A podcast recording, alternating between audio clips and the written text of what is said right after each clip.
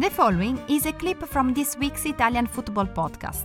Listen to the full show and all other episodes by going to patreon.com slash TIFP and become a member for only $2.99 per month. So, Nima, the Champions League semi-final will be between Milan and Inter. How about that?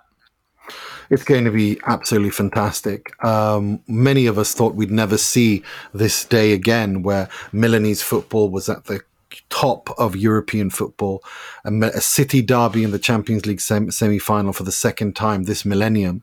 Um, the third time this millennium they play in the knockouts. They, they face each other in the knockout stages of uh, of the of Europe's top competition. It's it's unbelievable, and they've both kind of done it with squads that you know aren't really at that level. Uh, I, would I'd argue, and and it's a bit of an overachievement, and that makes it even more sweeter, in my opinion.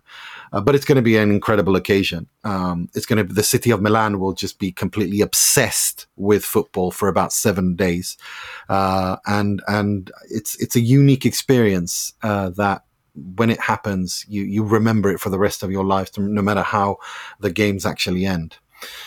But one team that won't be there uh, is uh, our Napoli. What went wrong, Carlo, for Napoli? Uh, I think three major reasons Napoli uh, are out. Number one, they, they've run out of steam here at the, at the, wrong part of the season. And, you know, we've seen their last five games. They've only got one win. They've gone three games without scoring in that. They've just, just lost form uh, and they've lost physical condition of, of, of, you know, and, and they've started to fatigue. Uh, they've also, they're also naive uh, in this tie. You know, we saw the, the goal that they conceded in the first leg, but also the goal they conceded in the in the second leg. Um, they showed naivety and, and lack of experience.